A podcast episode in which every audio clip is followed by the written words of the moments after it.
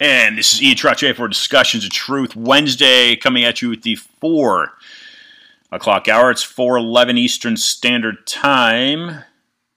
I'm here Wednesdays, every Wednesday, typically at 5 o'clock, but since the COVID-19 debacle has entered mainstream life, if you will, every aspect of it globally, but most importantly in the United States, the program has been receiving and has the fortune of receiving a broadening, if you will, of guests. So, though not officially announced on the website, we have been starting and filling that 4 o'clock hour the past few weeks. If this maintains, then, of course, at Wynwood One, we will be changing the official start time for that 4 p.m. hour. But nonetheless, you can always count on a Discussion of Truth at the 5 o'clock hour. And you can always hear me live right here at Wynwood One and also various other domains, Discussions of Truth, Stop Mass Media, Freedom Reserved. Speaking of Freedom Reserved, that book will be released in July. That's been pushed back due to this COVID-19 virus. The release date initially was April. It has now been pushed back to July. We're looking at the 23rd, I believe, of that month. Publisher is Trine Day. If you're not familiar with their publications, give it a search in your public search engine. Trine Day has some incredible books being published that really push that normal narrative that you're fed through mainstream media. Next week, that's May 27th. Next week, we've got James Edward O'Keefe III. He's earned a BA in philosophy from Rutgers back in 2006. He founded Project Veritas, and he has been funded. This is public information. He has been funded by the Trump Foundation. He's also been funded by foundations that are linked to the Koch brothers. Regardless, he is fighting for and against corruption in media. So he'll be joining Discussion of Truth next week. That'll be followed by Seth Dillon, who operates Babylon Bee, is the name of his site out of Jupiter, Florida. Those will be the two guests joining next week in separate hours. Again, starting at that 4 o'clock hour right here at Wynwood One. Ian Trottier, Discussion of Truth. Okay. Later in getting into next month, we've got Pharma. Greed, Lies, and the Poisoning of America. This is by Gerald Posner. He is a 3-time New York Times best-selling author, former Wall Street attorney. He's a member of the New York and D.C. bars. He's made appearances on NBC, History Channel, CNN, Fox News, CBS, MSNBC, and other outlets. His work really is the portrayal of, said by the Chicago Tribune, a merciless pit bull of an investigator. God's Bank, A History of Money and the Power of the Vatican is one of his previous works. Later on that month, we'll be joined by Crisis of Character author Gary J. Byrne. That'll be June 17th. We've got other guests coming on, and I'll be delivering their names and information to you at a later date. I appreciate you listening to the show. Pass it on. Share it with a friend, share it with an associate, coworker. The message contained herein is incredibly important. Introttier.com. Okay, today we will be starting off with American investigative journalist Helen Buyniski. And she is a Brooklyn-based American investigative journalist that writes for RT. I think she's had some of her publications appearing on InfoWars and Veterans Today. She'll be joining us here momentarily. We'll bring her in via Skype. And the second hour at that 5 o'clock slot will be joined by Robert Scott Bell. Natural healing and liberty is his motto since 1999. He has his own show. I think he may be out of Florida. I'm not sure. He's a homeopathic doctor and somewhat of an expert on silver therapeutics. So he'll be joining us to tackle Big Pharma, if you will, the second hour at that 5 o'clock hour. Follow me on Twitter. Follow me on Instagram. Please do. Ian Trottier. That's IAN TROTTIER. Let me briefly mention that wherever you are, okay, Helen and I are going to dive into this and deliver some incredible information to you in just a few seconds. But what you're looking at is a complete and total infringement of your liberty and your rights in the guise of a health pandemic. Yeah, it's a pandemic. I was in Miami and I lived through the Zika epidemic. And folks, if you are awakening to the fact that your republic is crumbling at your feet, spread this word immediately. Where I'm at, I will not be disclosing the location, but where I am at, there are local groups that are now organizing to take on this tyrannic, financially fed puppet master that controls the United States and your Constitution. So local to where I'm at, as I speak, this is May 20th at 4:17:17. There are local groups to where I currently am that are forming to take on the tyrannical puppet master that is controlling the United States government and its Constitution. Yes, I am telling you that there is a force that controls your government.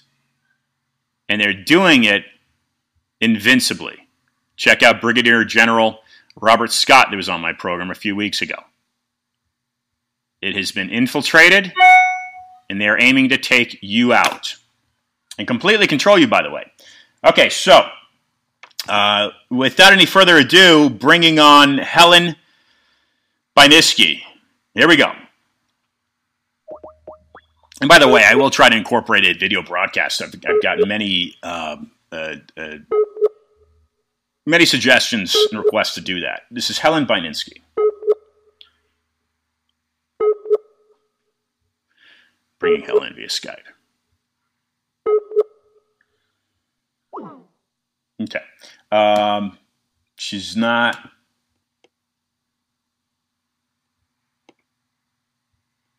All right, so she's not connected yet. I know I've been in correspondence with her throughout...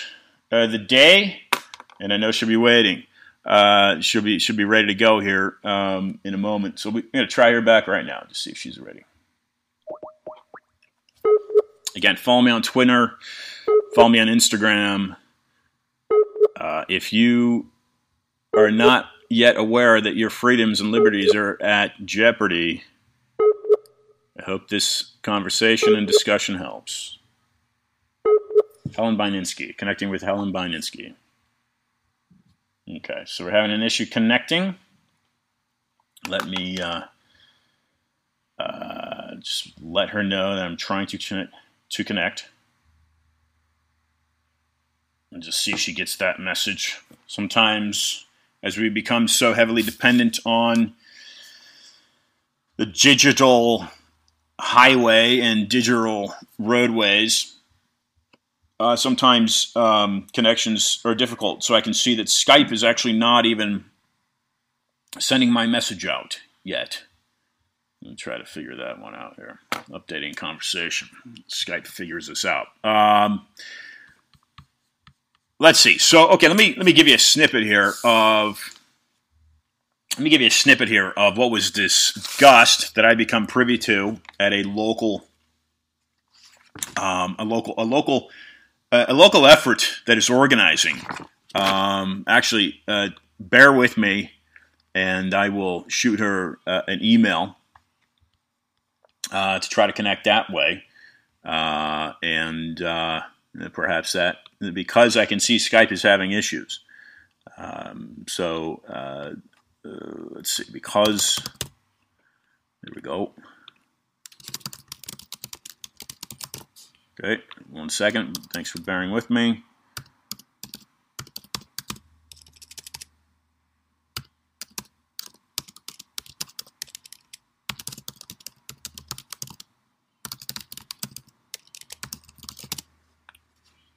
Okay.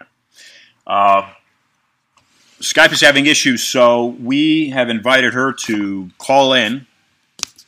And as soon as she receives that email, hoping she does, because I can see that Skype is just simply not connecting.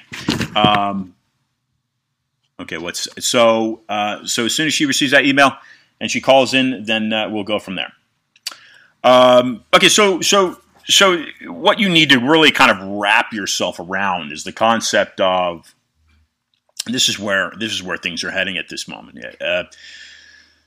Past few months on the program, this is typically all we have addressed, is the COVID-19 epidemic. Why? Because personally it resonates with me in that, and let me just quickly mention to you that last week, author of Healthcare Reform and A Voter's Guide to Healthcare, Den Bishop joined the program. He's the president of Holmes, Murphy & Associates. So he was our guest last week.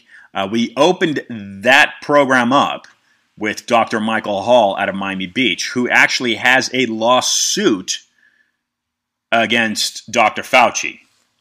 Okay, Michael Hall out of Miami Beach. Dr. Michael Hall is actually suing Dr. Fauci. And this isn't even around the COVID incident, COVID-19 incident. This is having to do with the Zika epidemic that hit Miami a few years ago. I'm trying to figure out this Skype thing because time is wasting here. Let's see, it's just simply not connecting to Helen. Let's see here. All right, let me try this. Apologize for the mishap, but. Again, this is paperwork that I'm throwing around the desk here. Again, what you're looking at is a complete infringement, if you will, on your rights to speak out. And I'll read this opening paragraph from literature that was handed out at an organizing effort, a group of people organizing to speak out against the lockdown. You can take your own opinion, right? There's no doubt that this COVID-19 is a health threat. It's a real virus, whether it's natural, it naturally occurs in bats, which is the narrative, or whether it's a natural virus that's been mutated in a lab or designed in a lab. That's an argument in itself. So regardless. Like the Zika virus, if you will, because I speak about that because I was exposed to that. It's a real virus. Okay, Zika was discovered in a rhesus macabre monkey in the Uganda forest in Africa in the 1940s. The funding by the Rockefeller Foundation. They have long been investing in your health. Okay, so the inception and origin of the COVID-19 strain of the coronavirus is obviously of great debate.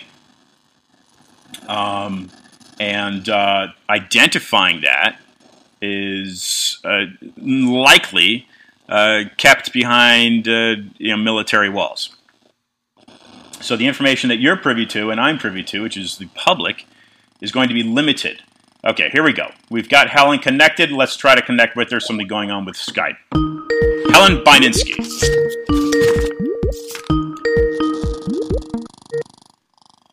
Hello? Helen Buyniski, Ian Trottier here. Welcome to Discussion of Truth. Sorry for the delay. How are you today? No problem. I'm great. How are you? I am fine. To give you an explanation as to the tardiness, Skype was having a problem for some reason to connect. It's great to have you on the program. If you would, please take a moment, Helen, and simply educate listeners as to what you do, who you are, what your background is. Okay, well, I'm an investigative journalist. I research whatever happens to be being ignored by the establishment media. I write for RT. I have my own website, HelenofDestroy.com. I've written for a bunch of other places. I publish on Global Research a lot, done stuff for Activist Post. I used to work for Progressive Radio Network. Basically, I look into the underbelly of, well, the American government. I'm American, so I feel compelled to kind of try to make up in my own way for what my government is doing around the world.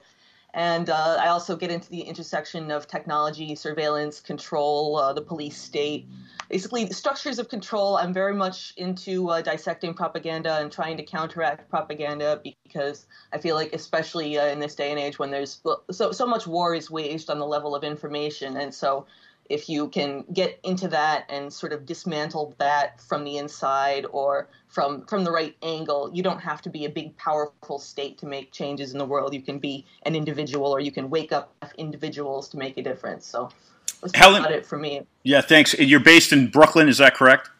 Yes. Helen, at what point in time did your career, if you will, in journalism, was that simply a product of your understanding of some of these other issues, or were you studying a career in journalism and led to some of these outer problems, if that makes sense to you? I was originally planning to go into neuroscience, actually do psychological and behavioral experiments on people, and I decided to work for the other side, I guess.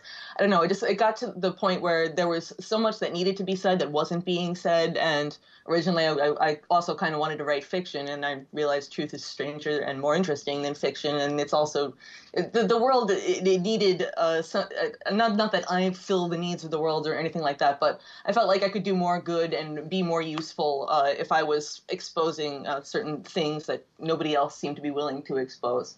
So. Well done. Yeah. And what were one of those initial things that you felt needed to be exposed?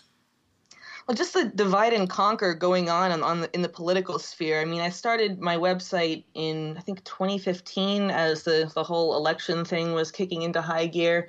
And I just thought it was really, like, shameful how journalists were not doing their job and were just falling in line behind some of the most repulsive people that have entered the political class in a while. I mean, not that the victory of Trump was any great thing for the human race, but considering that the progressives were lining up behind somebody like Hillary Clinton, and the fact that people who had supported Bernie Sanders, who stood for one thing, and then you've got this Hillary Clinton who stands for the opposite. Now, whether Bernie Sanders actually represented that one thing is another story, but it just it really got to me because I just saw everybody just immediately falling in line, and that was when I started writing more about politics as opposed to social stuff, which I had always kind of been doing.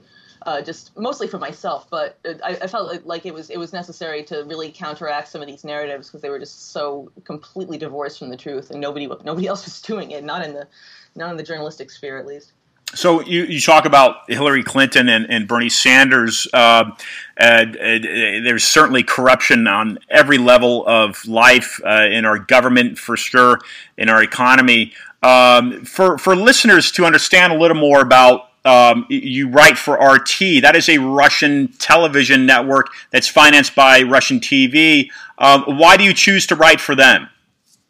Because American media won't go near the truth with a 10-foot pole, and they completely have abdicated their responsibility to, be critical of their government, to point out its abuses, point out the abuses of large corporations. I mean, to take an example from current events, now you're even someplace like Democracy Now, which purports to be a progressive organization. They were yesterday shilling for this Moderna, this vaccine company that has never brought a vaccine to market, that somehow went from a trial of 45 individuals to 8 people and heralded that as a victory. Democracy Now! Is saying, oh, this is a great thing. This is the left liberal organization doing this. So RT, you can actually criticize people like that because we're not beholden to corporate sponsors. So, I think that RT, you can have a lot more freedom to tell the truth. And I mean, that's the failing of American media, not to Not that it's necessarily something that only the Russians can do, but Americans apparently have decided they don't want to do it. So I'll go where I can tell the truth. Yeah, and you're not the first. You're not the first guest that's actually written for RT as an American. We actually have somebody that currently lives in Moscow as an American because he's left the United States. So the digital age is spawning all sorts of different divides that are unexpected, I suppose. And Daniel Estlin, I'm not sure if you're familiar with him, but he sold millions of books worldwide. He's Russian-born and living in Spain.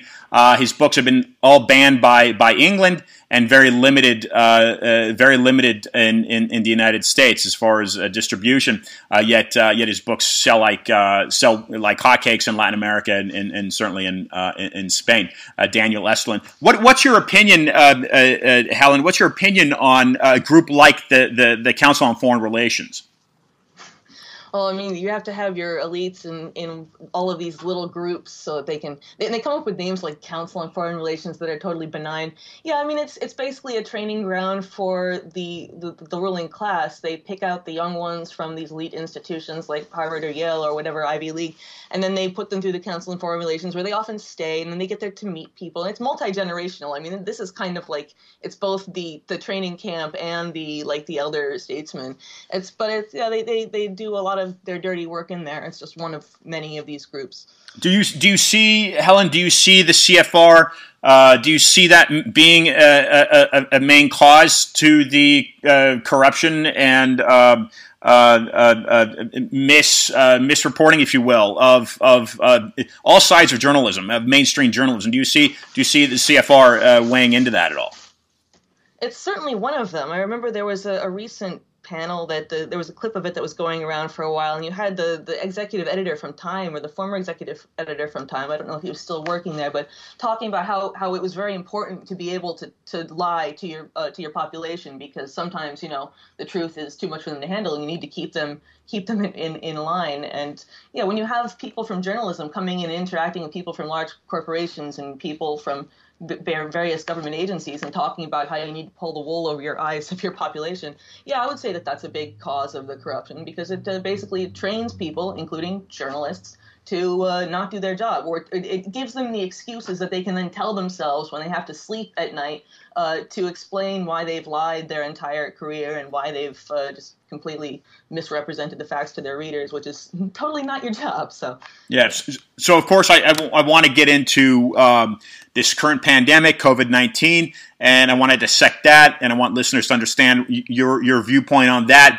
But before that, Helen, what I want to do is I also kind of want to get your view and your opinion on some of these elite. You use that word elite. There are American elite families that live under the mask and behind the mask of what seems to be an unconstitutional institution per Article 1, Section 8, and that would be the Federal Reserve. So then we have to look at 1911, and we look at the Rockefeller family and their current foundation that's supporting ID 2020. What do you draw, and if you can draw anything from the Rockefellers, and then we can get into Bill Gates as well, but what's happening with COVID-19? You've got, of course, some members of society that are scared, and I think nobody wants to get sick, right? Regardless of what narrative you're following, it's a real virus. It's making people sick. It's killing people. But getting into some of the roots of it is a different story. So on a plain level, it's, hey, here's COVID-19. We've got to self-isolate. We've got to get injected. We've got to download these apps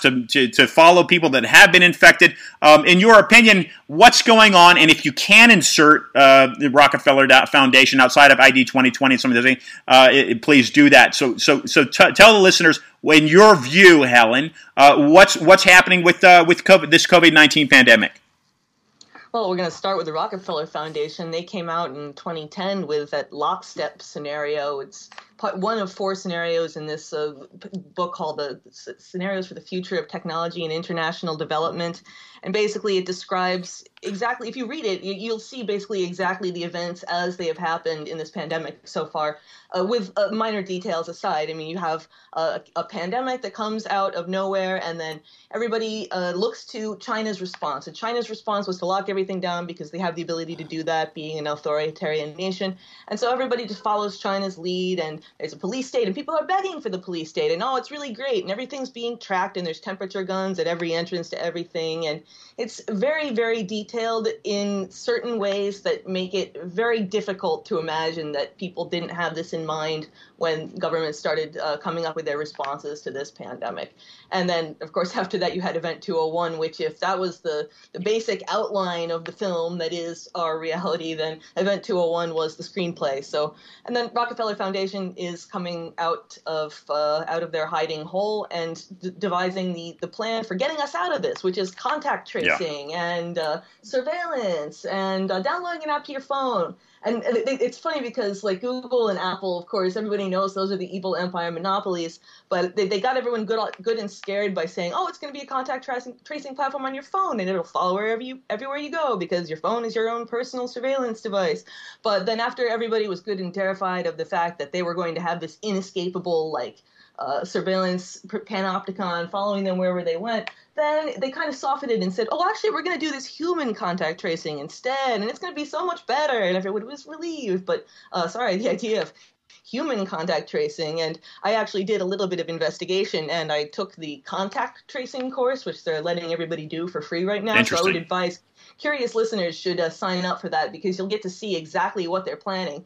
There's a lot of talk on that contact tracing course about how, well, we need to know about these apps just because, you know, in case you might end up using one in the future, and they go into very specific detail. So they're planning on using the apps anyway. They're just trying to lull us into this, I don't know, a false sense of security would be the obvious term, but by telling us that, oh, no, it's going to be like, there's just going to be humans, and it's going to be all warm and fuzzy. But they're actually going to be using both, or they wouldn't include that in the script. But I mean, the course is utterly Orwellian. They redefine terms like justice and autonomy, and autonomy only applies when it's not for the public good. If the public good is important and it outweighs any sort of like confidentiality or right. The way that they manipulate words is very disturbing, but it's kind of what you expect from these people, because we are dealing with kind of the original ruling class. So when you've got the Rockefeller Foundation both outlining the pandemic and then outlining the solution for the pandemic, you know you're dealing with something that's quite a bit bigger than a virus. So, yeah, yes, there is definitely a virus. It's definitely causing some people to suffer and others to die. But there's a lot more going on, and they've just grafted this entire police state structure, which was clearly not just put together on the spot. I mean, in the same way that they didn't just suddenly cobble together the Patriot Act after planes hit the towers, then this is similarly that this has been lying around for a while, and they've just been really excited about getting a chance to use it, which is why, even though what nations do step out of line, I mean, Boris Johnson tried to not impose lockdown for a few days, and then, well, you know, actually we decided we have to do this anyway. And by the way, he's going to get coronavirus for being disobedient. And so Trump decided to fall in line as well. Yeah, I like how you said that. Where do you see this COVID-19 strain of the coronavirus? Where do you see that incepting? Where does it come from? As far as you've been able to see and research. As far as I can tell, it seems to have come out of Fort Detrick, Maryland. I've read this hypothesis, and it seems to be the most plausible. Basically, that it escaped a little bit earlier than it was supposed to.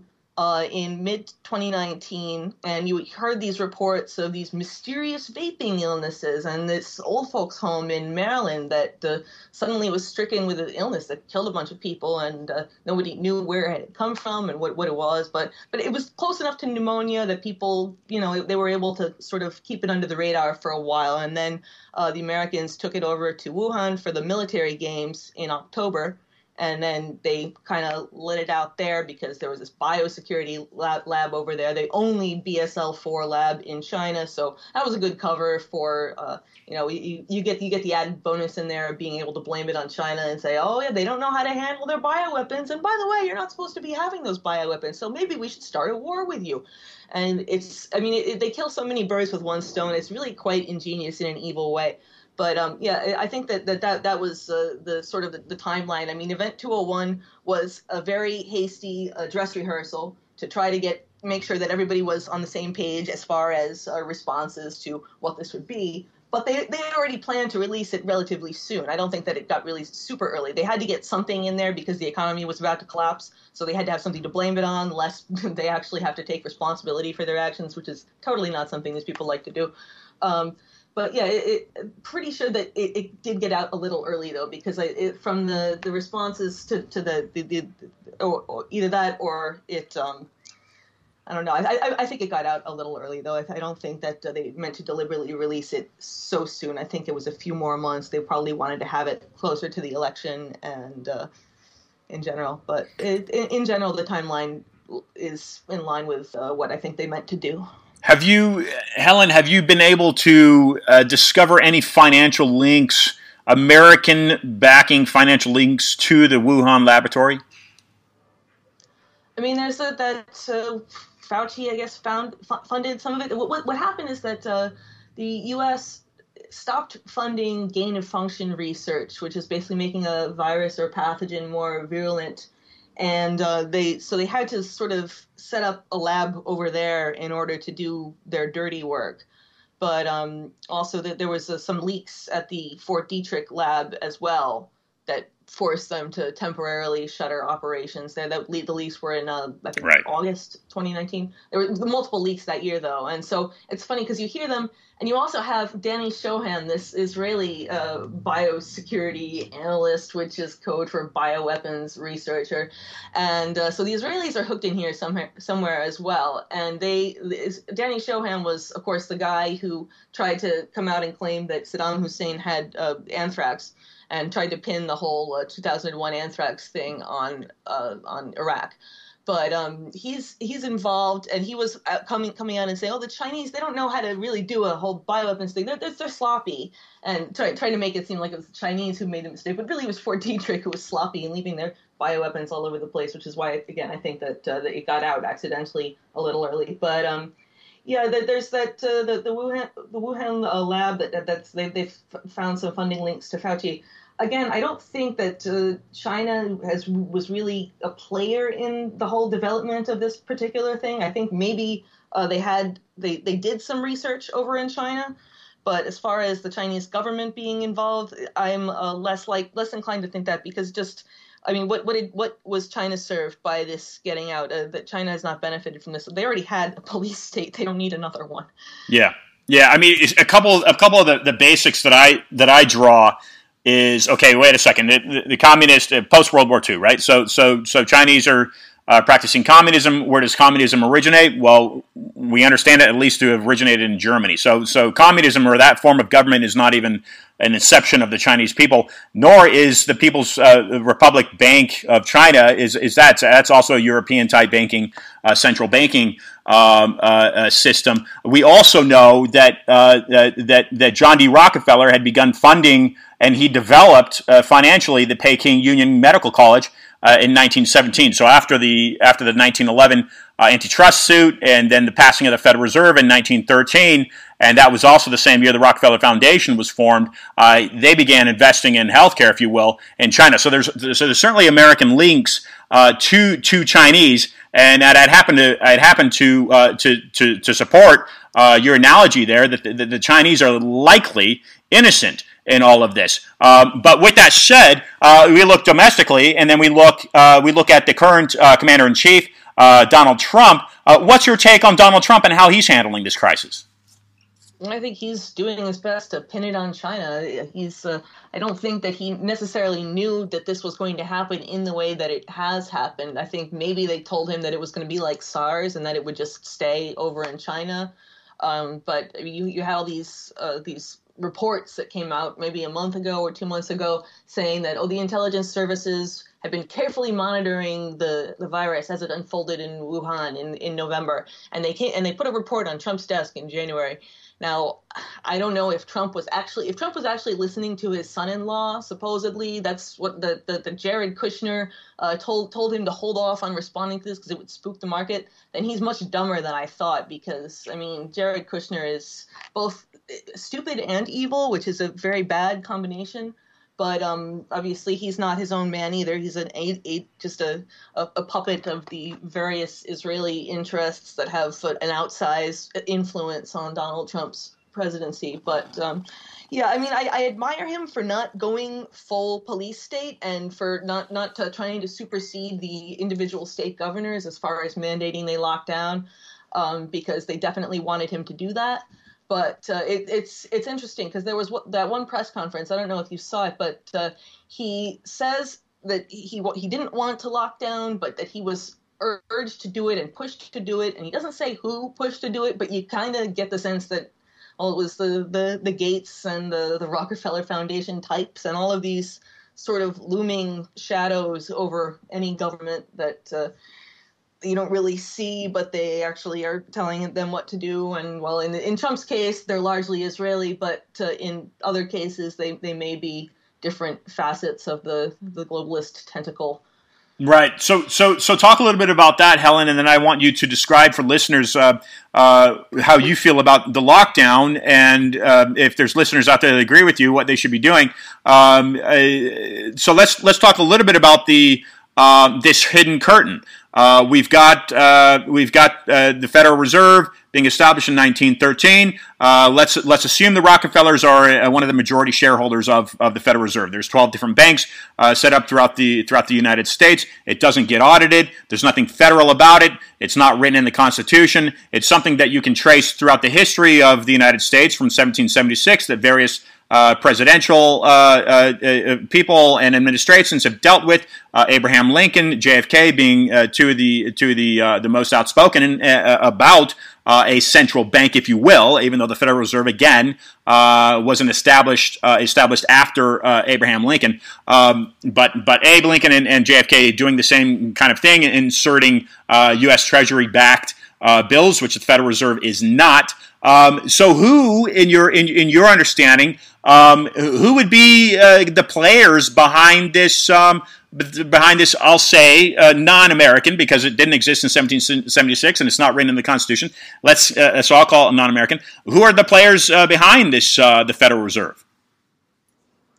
Well, it's interesting, the bailouts, these multi-trillion-dollar things that have basically completely devalued the dollar even further than it already was. They're basically feeding all of this money through BlackRock, which is the world's largest asset manager, and manages something like $7 trillion in assets, and run by Larry Fink.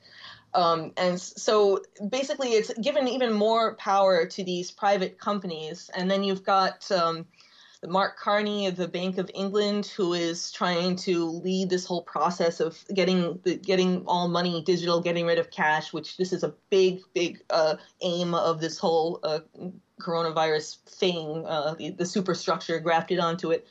And so they're trying to get these things run through these international superstructures.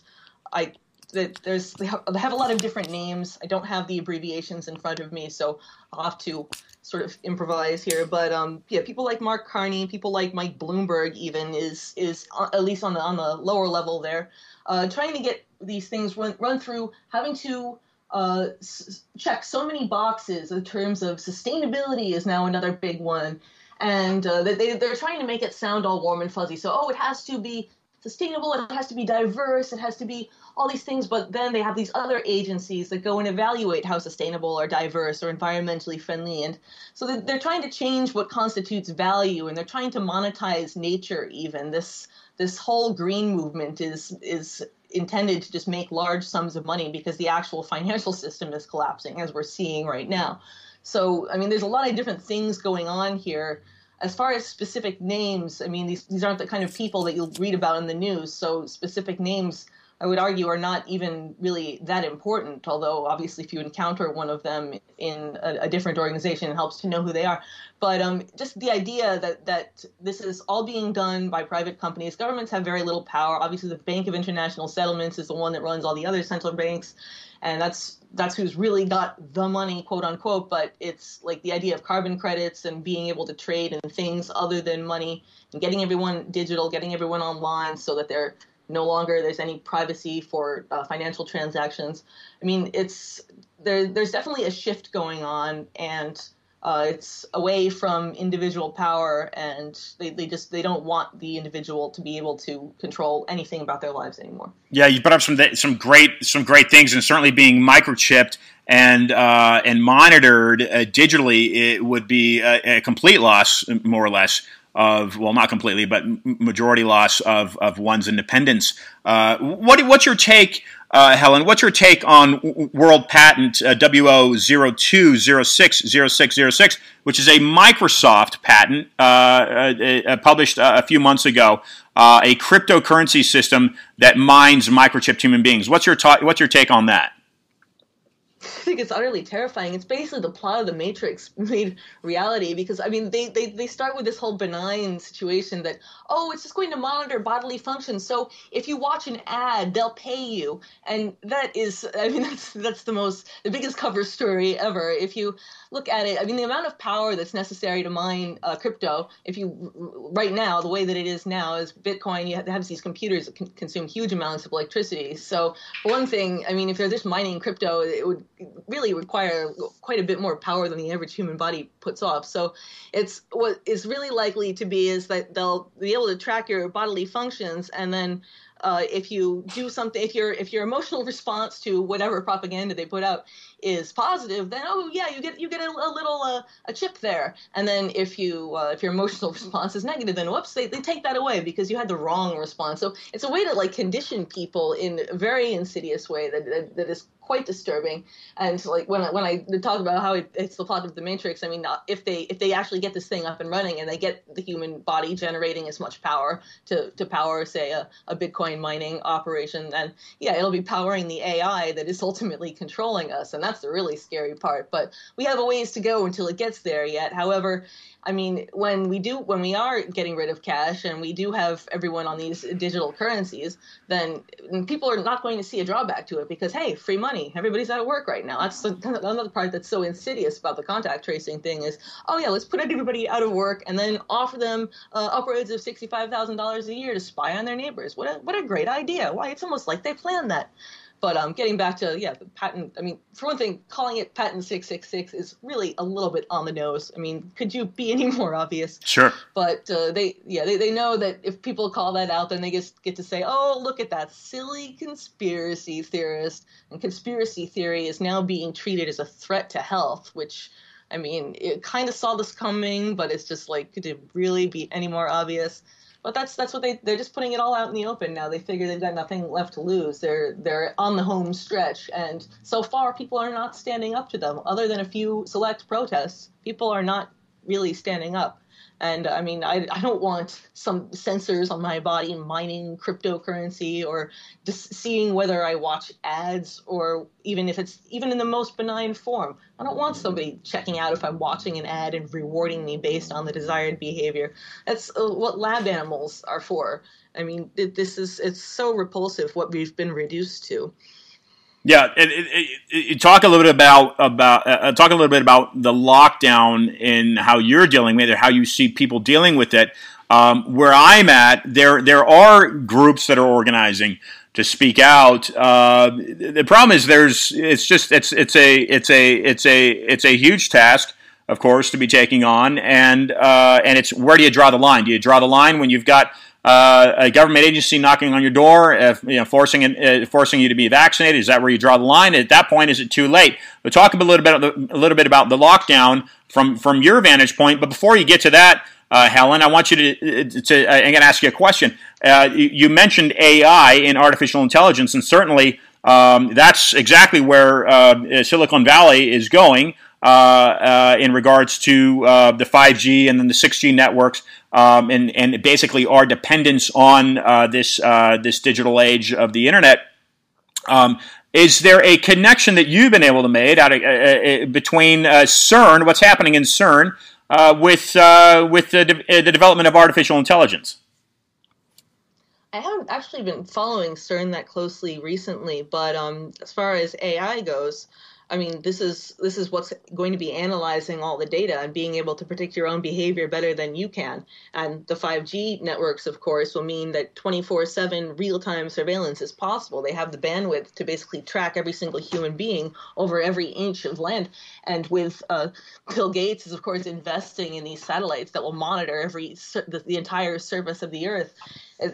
When you have the power like this, you need something bigger than human beings to process all of it, because you just have way too much data. And so AI is going to be the one running the show. And like I said, if they end up putting this patent 666 into play, then we have the potential to just become batteries for powering this all powerful AI. And I'm sorry, that's not what I see as being a laudable goal for humanity. I really don't think other people should either. Yeah, I mean, certainly it doesn't support any of the Constitution, if you will, being free thinking, free speech, whatever it may be, freedom of religion. So, what's your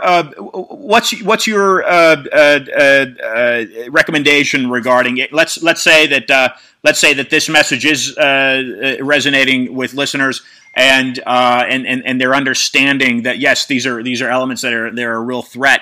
How do you suggest listeners act? What's your view on this lockdown? Is this a tyrannical effort to censor people in the guise of a health pandemic? Oh, yeah, it's definitely that. I mean, I live in New York, which is supposedly the epicenter of this whole thing. Now, I mean, if you read the news, you'll hear there's people dropping dead in the streets and there's people eating each other or whatever bogus stuff they're making up today. But it's really rather mild here, except for the fact that businesses are closing left and right and people are leaving the city in droves because they can't do anything. And it is very much a tyrannical situation because there's nothing to justify this. I mean, our governor, Andrew Cuomo, has even said himself that, oh, whoops, 2/3 of the new cases are in people who were sheltering at home.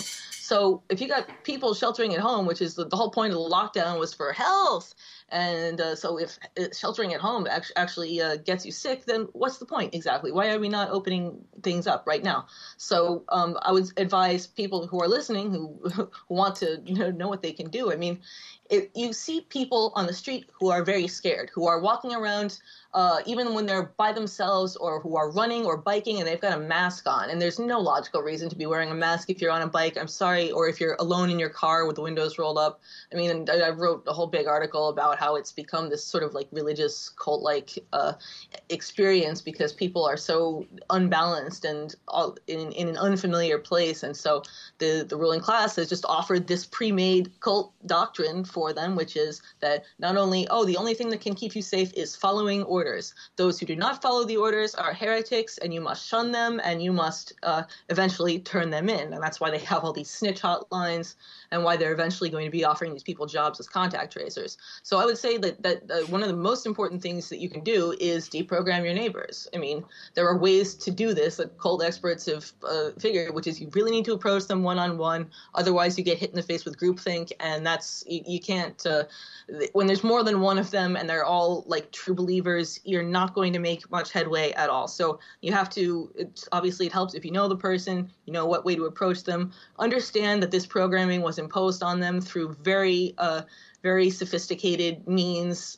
They always use like guilt and shame and very base emotions, and they play on whatever that person's insecurities are, and that's why there are so many different like ways to approach the narrative. I mean, there are a lot of these stories that come out that just say, oh, well, this guy, he didn't believe in coronavirus, so now he has it and he's gonna die.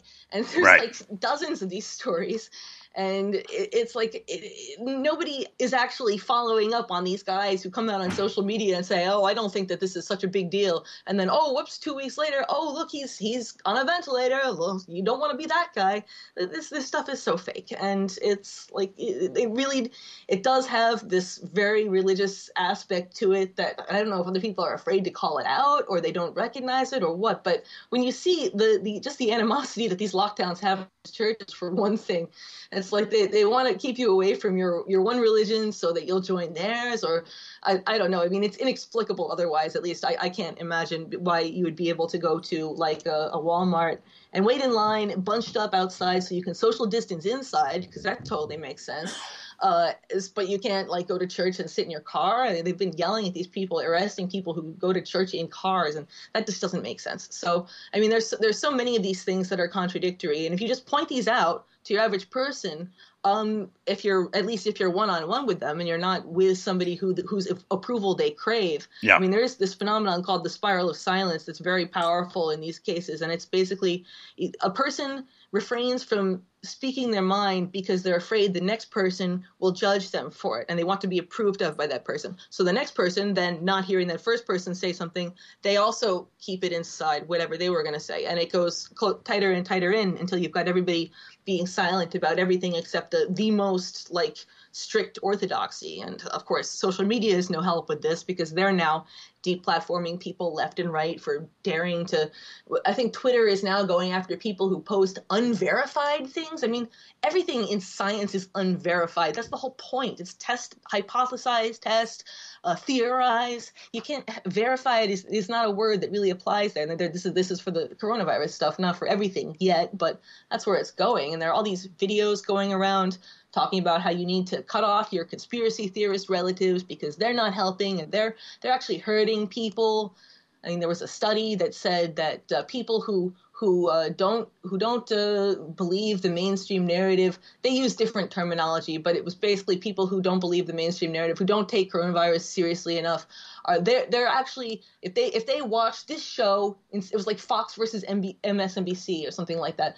If they watch this show instead of this show, then they're this much more likely to get sick. And it was the most unscientific study you'll ever see, but makes a great headline, and nobody reads past the headlines anymore. So yeah, long story short, if people need to get in touch with their neighbors, with their families, with their friends. I mean, even just the act of walking down the street not wearing a mask. Like, people are so starved for just anything but the official story that, like, I walked out of a store last night, and you have to wear a mask in a store in New York. But as soon as I walked out, I took off my mask because I'm not going to wear that outside. And the guy was standing there at a bus stop, and he's just like, "I'm so glad to see you take that thing off." And I was like, "Yeah, you know, some of us are still sane." And it's just, it's been very unsettling watching people who are like commentators who are against the American imperialist foreign policy and who have made their careers doing this. And then as soon as this virus shows up, then all of a sudden they've gone like, it's like a pod person. They've suddenly had their mind taken over by this, "Oh yes, government must save us, protect me from scary, scary virus." And it's like, just like, how do you look yourself in the mirror? It's I don't understand what causes this transformation, but I feel like it can be undone. I've seen it happen, and it's our job to do that now while we still can, while we still have the option, while we're allowed out of our houses. I mean, New York is under lockdown, but it's not like super under lockdown, and so you still can go outside. You just, I mean, supposedly can't meet with people. And if you do, if it does get to the point where these, for one thing, shut off the automatic updater on your phone, because the next version of whatever operating system you get will probably have this contact tracing platform in it. And you don't want that. Yeah. Helen, let's suppose that America is facing an enemy here. Is that the same enemy that caused the American Revolution? And I don't mean to say Britain. I don't want to address Britain as Britain. But is it the same enemy? Well, it's definitely a tyranny imposed from outside. I mean, I wasn't there in 1776, so I can't exactly speak to the experiences of the colonists. But there are definitely a lot of parallels. I mean, when you look at the number of Bill of Rights amendments that they've just shredded. One of the few ones that was left was about quartering troops, because, I mean, this is 2020. We don't quarter troops. But then in Texas, you look, and there was one of the emergency measures that they had picked up was that they could have a National Guard go to your homes and kick in your door, basically, and move you. So it's like, well, what are they going to do and do what with your stuff and do what in your home? You're not there. So it's just that they're inching ever closer to stripping us of every single last right that that people fought so hard for all those years ago. So, I mean, there are definitely parallels. I'm not going to say it's the same exact enemy, but it's certainly a modern technology-enabled version of it. And that's, I mean, I refer to these contact tracers as like the junior Stasi, but like if the actual East German Stasi had had the kind of technology that we had now, I mean, they would have been a nightmare, completely unstoppable. I mean, they'd probably still be there, but right now, the technology is what has made a lot of difference, because back then they had big ideas, but they didn't have the way to carry them out. And now they have that. And that's the scary part, because we're humans. We're not computers, and they have the computers. Helen, what are some closing thoughts for listeners? What do they need to concentrate on to save themselves? What are some closing thoughts and suggestions for listeners? Well, don't believe anything you read. Don't believe anything you hear. I mean, not completely, but do your research. If you hear something that's too good to be true, it probably is. And obviously the media is lying to you. A lot of the quote-unquote alternative media is also lying to you. If you want to believe something and you're told that thing, then chances are that there's something more to it. And I would say instill a critical capacity, not only in yourself, but in your loved ones, your friends, your family. Like I said, wake people up. If you've got somebody who's fallen prey to this pod people thing, do what you can to wake them up. I mean, our only hope is to spread information and to understand that we might be outmatched in some ways, like in terms of, obviously, they have control of all the media establishment and the social media and everything on that level, plus a lot of the weapons. But we have the truth on our side, and their propaganda is really sloppy. Like, they can't even say the same thing 2 weeks in a row. They keep contradicting themselves, and they keep slipping up, and it's because they don't feel like they have to try. And so it's not that hard to poke holes in their narrative and to point that out to people and say, hey, look, see how they're censoring everything that goes against what the WHO says? Well, remember how the WHO was saying something completely different in January? Well, that's a little weird, right? So, I mean, there are so many different ways to approach this when you're talking to somebody, but it really does have to be on that, like, human level of just, like, talking to people. You can't go on social media and expect to say something and have the world hear it and the world is woken up and your job is done. It's going to actually take some, like, lo-fi stuff, like handing out leaflets. I don't know. There are ways to do this that don't require going through their platforms. One of the reasons why this lockdown has been so successful in brainwashing people is that they have us all stuck to our screens. When every bit of human interaction is moderated through a program that's owned by some billionaire somewhere, then, I mean, obviously there's very, very little of the human experience is going to filter through there, and that's the whole point. If we can't, we're supposed to go through the next several months not even hugging somebody, not even shaking hands, not even looking somebody in the eye, and now, and when we do go outside, we're supposed to have these masks on, so we can't even recognize the expression behind the mask. I mean, there's so many ways in which this is meant to divorce us from our humanity. Never lose your humanity. It's very important. The whole process has been one of alienation. Social distancing is alienation by another name, and you cannot let them finish the job of alienating you from not only from the earth, from society, from your family, from your loved ones. Don't let them alienate you from yourself. I mean, that's when you're really lost. Read her work, HelenofDestroy.com. Ladies and gentlemen, Helen Buyniski. Helen, thanks for joining Discussions of Truth. Thanks for having me. You can see and you can hear, rather, you can see on her website and the work that she does, RT TV. She's down some hot trails and she brings to light some of the very basics, if you will, of humanity that we are all. If you're a member of the human race, then you are losing that sense and that contact. Question your own reality, folks. The reality that you think you live in, that you perceive through your eyes, not necessarily the reality of those that control the elements of the world around you. And you are subjugated to their reality. This has been a discussion of truth at the 4 p.m. Eastern Standard Hour. Stay tuned now for,